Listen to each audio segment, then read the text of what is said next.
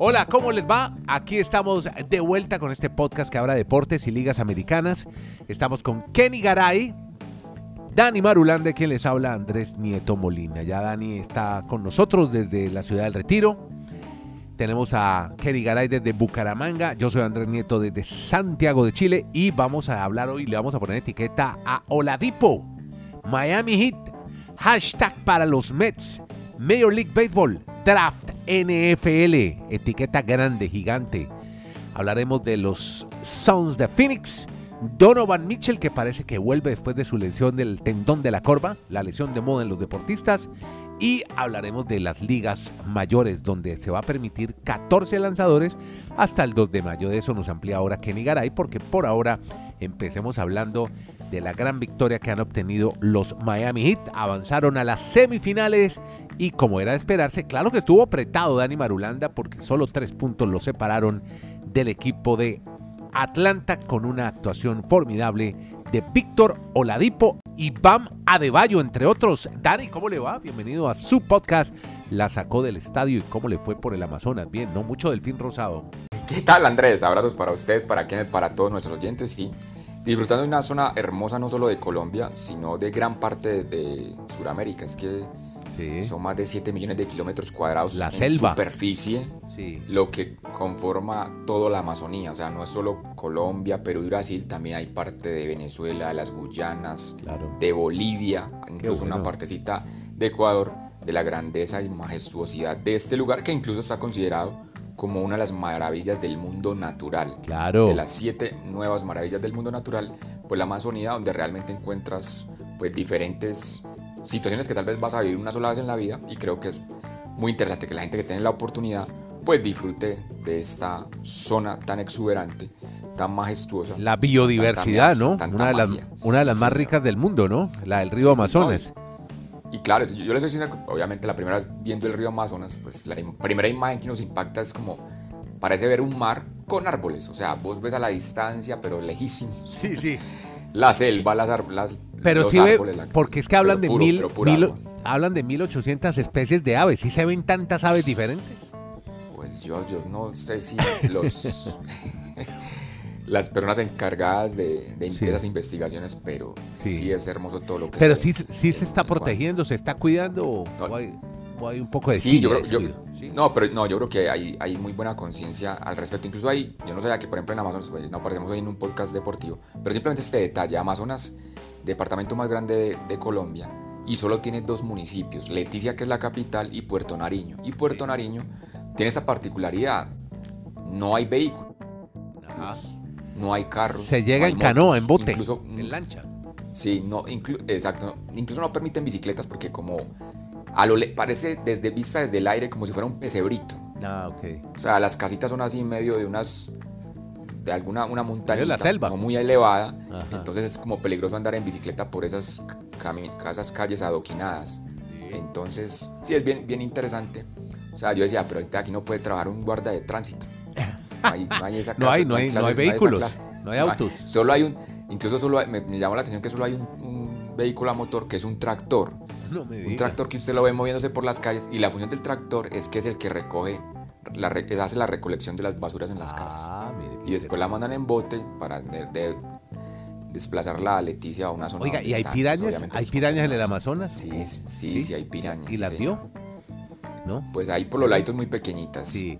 En, en Marachá, y la, la, parte peruana. Y el delfín rosado lo vio, claro, obviamente. no, pues yo le digo que yo estoy. No, espere que con Garay nos vamos a reír. Yo le voy a decir, Garay.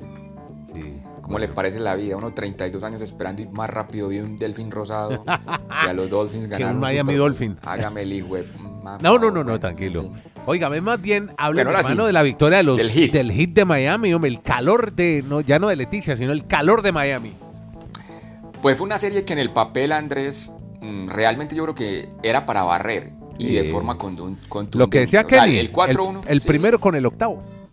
Sí, y además de eso es que la nómina del Miami Heat tiene una profundidad muy interesante. Ayer no jugó Jerome Butler, perdón, Jimmy, Jimmy Butler. Jerome es un jugador de la NFL. Jimmy Butler, que es el, la gran figura de este equipo. Mm. Además de él, no jugó el suplente, que es Kyle Lowry, o uno de los titulares, pero que dependiendo de las situaciones, pues a veces hace su papel. le tocó entrar, mejor dicho, al de la tercera unidad, Víctor Oladipo, un jugador que era muy deseado en Miami, que llegó con mucha expectativa, pero que las lesiones lamentablemente lo han tenido más por fuera que adentro de un maderamen con el Miami Heat. Y ayer, pues en el momento justo apareció 23 puntos, manejó el ritmo del compromiso, fue la clave para que Miami Heat pues sentenciara, sentenciara mejor la serie, sentenciara mejor la serie. Y con eso pues el Heat ya está esperando es a Filadelfia o a Toronto. Y ahí yo creo que la, la situación que va a tener Miami Heat es precisamente con, convencerse de que si siguen como equipo y que con esa profundidad que tienen en su suplencia le pueden dar realmente batalla, sea a Filadelfia o a Toronto, que en el papel de Filadelfia pueda tener más grandes figuras, jugadores más estelares, pero qué difícil se ve que a Miami le ganen. Hemos cansado de manifestarlo, Andrés. Cuatro juegos en una serie al mejor de siete en esta postemporada, pero bueno, ahora aparecerá lo que vaya a ser lo más nivelado en estas series de semifinales y además tienen una semana de descanso, porque ni Butler ni Lowry jugaron durante toda la semana y está programado que el primer partido de esa semifinal va a ser el próximo lunes. Bueno, y ahora tienen que esperar ganador entre Filadelfia y Toronto. Y Toronto, exactamente. Bueno, muy bien. Por el otro lado, Kenny, lo saludo a usted. En su podcast la sacó del estadio para que me hable del equipo de Phoenix, que por fin se sacudieron porque la estaban pasando mal con el equipo de los Pelicans de New Orleans. ¿Cómo le va? Está en el podcast, la sacó del estadio. Kenny Garay, desde Bucaramanga. Un abrazo, don Andrés, desde Alaska hasta la Patagonia, desde Arica hasta Punta Arenas. Hermoso día en la ciudad bonita y mucho de qué hablar. Ojo, eh, qué fotos, ¿no? A los que no siguen a Dani Marulanda en Twitter o no lo han visitado en Facebook, vaya vean las fotos que está poniendo desde el Amazonas. Definitivamente espectacular. Pues don Andrés, le cuento, una serie que se esperaba que a esta altura ya estuviera definida, ahora que Dani Marulanda nos contaba la manera como ya se definió, la serie entre los Celtics de Boston y el conjunto del Heat de Miami, esta era de las que se esperaba barrida y no se dio. Ayer Michael Bridges anotó 31 puntos, un gran partido de los Suns, Chris Paul 22 y 11 asistencias, y Phoenix, que es el mejor equipo de la temporada regular, se impuso 112 a 97 a los Pelicans de New Orleans. Se ponen 3 a 2 en la serie. No perdieron la ventaja en ningún momento del partido. Bridges redondeó el marcador de los Suns con dos eh, clavadas en el último minuto. Phoenix intentará asegurar eh, la serie en el sexto partido el jueves, mañana en New Orleans. Si los primeros juegos sirven como pista, pues no será fácil. Paul se recuperó tras un cuarto partido irregular. Bridges demostró que fue uno de los tres finalistas a jugador defensivo del año eh, de manera justa. Y también fue una demostración de fuerza para Bridges, que jugó 47 minutos de 48 posibles. Devin Booker, que seguía fuera de la cancha tras una distensión en los isquiotibiales de la pierna izquierda, sufrió, recordemos, esta lesión en el segundo juego de la serie. Así pues que esperemos a ver si lo llevan a siete juegos los Pelicans de New Orleans o por el contrario los Son de Phoenix lo finiquitan mañana. Y efectivamente estos Suns, como estaba manifestando Garay, pues era el gran favorito para barrer la serie, se le está apretando mal la situación, pero miren ese detalle que tan curioso que nos hace llegar la gente de estadísticas de la NBA. A ver, cuente. Siempre que los Suns llegaron al tercer cuarto con ventaja, no perdieron ningún partido. 50-0 es el registro. Ah, no me digas. O sea, este equipo en el último cuarto no le ha ganado nadie siempre que ha llegado allí con ventaja, así sea la mínima. O sea, eso lo tienen que analizar los Pelicans, que si quieren llegar con ventaja a este equipo, pues no pueden llegar al último cuarto en desventaja, porque allí es donde ellos saben manejar más bien su estilo de juego, y eso sí es impresionante ese registro que veo de la NBA, 50-0 los Suns llegando con ventaja al último cuarto. Pero vea, en algo más de la NBA, Donovan Mitchell no parece no sufrió una lesión mm. de gravedad. Eh, sigue siendo duda para, y, otra vez, tendón de la corva. Pero posiblemente Kenny reaparecería en el sexto juego. Definitivamente pieza fundamental. Lesión del tendón de la corva y que reaparecería en el sexto juego ante los Mavericks. Una resonancia magnética en el tendón de la corva izquierda del hombre del Jazz de Utah, Donovan Mitchell, fue negativa. Mitchell tiene contusiones bilaterales en el cuádriceps, va a continuar el tratamiento. Eh, lo dijo Aaron Wojnarowski de ESPN. Hay optimismo en que Mitchell va a estar disponible para el juego 6 de mañana en casa contra los Mavericks de Dallas. El Jazz afronta eliminación. Mitchell que salió cojeando de la cancha después que su tendón de la corva se tensara al final de la derrota por paliza en el juego 5. Así pues que se espera el regreso de Mitchell, que se limitó a 9 puntos en 4 de 15 tiros y cometió 4 pérdidas de balón. Mitchell tiene un promedio de 26 puntos por cotejo en la serie, pero está lanzando solo un 37.9% en tiros de campo y 19.5 desde el rango triple, intentando triples en esta serie. A ver si vuelve Donovan Mitchell y esta serie se va a 7 entre el conjunto de Jazz de Utah y los Mavericks de Dallas. Oiga, Dani, lo que vi ayer fue... eh, no, y me acordé mucho de usted, lo de Jan Morande es una cosa que no tiene techo. Sí. Impresionante cómo definió ese partido al, al final. Estaban perdiendo casi por 12, 13 puntos y cómo remontaron y ganaron sobre el final. ¿Con quién? Con una cesta de Jao Morán. Ese tipo es de otro planeta, ¿no? Impresionante lo de los Por- Memphis, lo de Grizzlies de Memphis. Por eso, sí, por eso nos lo reseñó Garay durante la semana. Fue el jugador con el premio a mejor Sí, progresión. más mejorado. Eso, eso, eso, eso, se- eso parece como sonando cacofónico en nuestro idioma, pero sí. El de mejor evolución de un año a otro. Ya Morán. Podríamos ser un poco más correctos. Incluso hay gente que decía que si de pronto se lo dan a Tyler Hero, el número 6 de Miami, o sea, el mejor suplente, pero no, no estuvo en esa votación y se especula que entonces a Tyler Hero le van a dar el de ese mejor número, jugador número 6 en las duelas en esta temporada de la NBA, después de Jan Moran tener ese premio. Fue una clavada, la, la definen como antigravitoria para la historia. Anti- Salta impresionante. sí. Usaban un término los periodistas deportivos horrible, la saltabilidad de ese tipo. es una cosa Sí. asombrosa. El tipo salta y casi que supera el aro con un brazo. O sea, un brazo de él queda más arriba del aro. Impresionante de los ya Morán. Ayer Sí, con esa canasta Sí. ganadora, como en las películas. Último segundo. Y ayer, pues, eh, lograron definir a su favor el equipo de Memphis sobre el de Minnesota. Los Timberwolves de Minnesota. Está buena esa serie, me gusta, me gusta. Sí, Bueno. queda como un clásico instantáneo para, para los highlights, para promociones, esa jugada de Jan Moran. Bueno, y en Nueva York, ahora cambiamos la página, nos vamos a las grandes ligas, no creen en nadie. Muy bien, pero no por los Yankees, que, ah, los Yankees tienen más aburrido. Los, ahora tiene un problema con, por las comunicaciones con el dogout. Parece que se pasaron del límite y los van a multar. Pero convérseme, hábleme más bien la historia de los Mets, de los Metropolitanos de Nueva York, que parece andan muy bien, comenzaron muy bien esta temporada, Dani. Andrés, se volteó el Titanic con una cantidad de... mm, No se puede voltear usted equipito. Pues no Hombre, sé. los Mets No, no, yo aquí tengo mi chaqueta puesta a los Yankees, con los Yankees hasta el final. Así suenen presumidos y todo lo que quiera, pero bueno, Pues- el equipo, la, la Pues herencia de Alejo. Sí. Porque hoy están saliendo de todos los rincones, alcantarillas, de donde usted quiera en Nueva York, gente de los Mets. No Ajá. me estoy refiriendo de manera despectiva. Sí. Porque es que además de ser el número uno en el ranking estadístico, o sea, en las posiciones de toda Grandes Ligas de los 30 equipos, pues han arrancado con una situación histórica para ellos. Es la primera vez en Grandes Ligas para los Mets Ajá. que las seis series que han enfrentado, las seis las han ganado. Por eso hoy tienen 14 triunfos y solo 5 derrotas, siendo el mejor equipo de MLB. Seis series consecutivas ganadas para un arranque de temporada, registro histórico de ellos. Y hay que mencionar ahí a Robinson Cano, Ah, y a. Lindor, Claro, y a usted- Starling Marte. Usted ya ha hablado de él, el que puede igualar el récord de Cabrera. Cano. Sí, y a- exacto. Y también Lindor, el, el puertorriqueño, y Starling Marte, el dominicano. O sea, se están entendiendo bien en ese dugout todos estos caribeños. Están jugando pelota de esa alegre caribeña y ahí van. Aunque apenas está arrancando la temporada, es que no llegamos ni a 30 juegos y son 162. Pero bueno, por lo menos Bueno, los algo fanáticos algo. de los Mets están viendo a ver si algún día la final, la luz allá al final del túnel, porque ellos desde la década del 80 no ganan una serie mundial. Bueno, y vea Kenny, y en la MLB también, Grandes Ligas, ¿cómo es la historia de permitir 14 pitchers, lanzadores, hasta el 2 de mayo? ¿Por qué? ¿Para qué? Eh, siempre hay novedades, me imagino que debe estar extrañando mucho sus tardes de béisbol allá en el Amazonas, don Dani Marulanda. Pronto volverán, Dani, pronto volverán, indiscutiblemente.